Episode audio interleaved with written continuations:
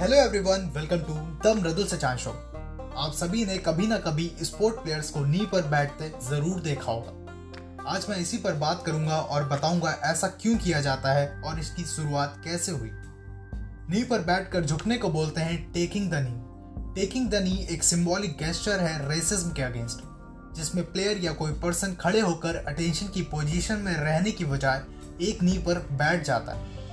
Taking the नी की शुरुआत की बात करें तो हमें मार्टिन लूथर किंग के टाइम में जाना पड़ेगा। अमेरिका में काले लोगों के साथ डिफरेंट बिहेवियर के मामले हमेशा से ही आते रहे। 1950s में अफ्रीकन अमेरिकन अपने राइट्स के लिए बहुत फाइट कर रहे थे। अफ्रीकन अमेरिकन मांग कर रहे थे कि उन्हें भी बाकियों के साथ पढ़ने दिया जाए, बाकियों की तरह ही ट्रैवल करने दिया जाए। उन्हें भी बाकियों के जितने ही राइट्स दिए जाएँ। उस टाइम में अफ्रीकन अमेरिकन को गोरे लोगों के साथ बैठने तक नहीं दिया जाता था।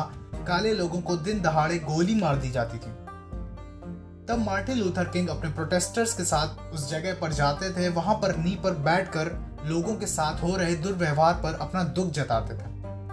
टेकिंग द नी की शुरुआत स्पोर्ट्स की दुनिया में 2016 में हुई, जब अमेरिकन फुटबॉल प्लेयर कॉलिन और एरिक नाम के टू प्लेयर्स ने यूएस नेशनल एंथम के टाइम नी डाउन किया और कहा कि हम उस देश के फ्लैग के सामने प्राइड से खड़े नहीं हो सकते, जिस देश में काले लोगों के साथ दुर्व्यवहार होता हो, जिस देश में काले लोगों की इज़्ज़त ना होती हो।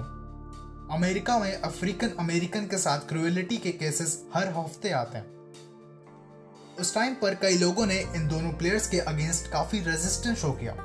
लोगों ने कहा कि नेशनल एंथम के टाइम सीधे खड़े रहना चाहिए या फिर अपने दिल पर हाथ रखकर खड़े होना चाहिए। पर अब स्पोर्ट्स में इसे एक्सेप्ट किया जा रहा है। टोक्यो ओलंपिक्स में सभी गेम्स खत्म होने के बाद टेकिंग द नी को परफॉर्म किया गया था।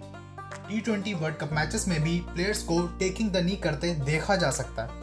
और ये एक बहुत पॉजिटिव अप्रोच है।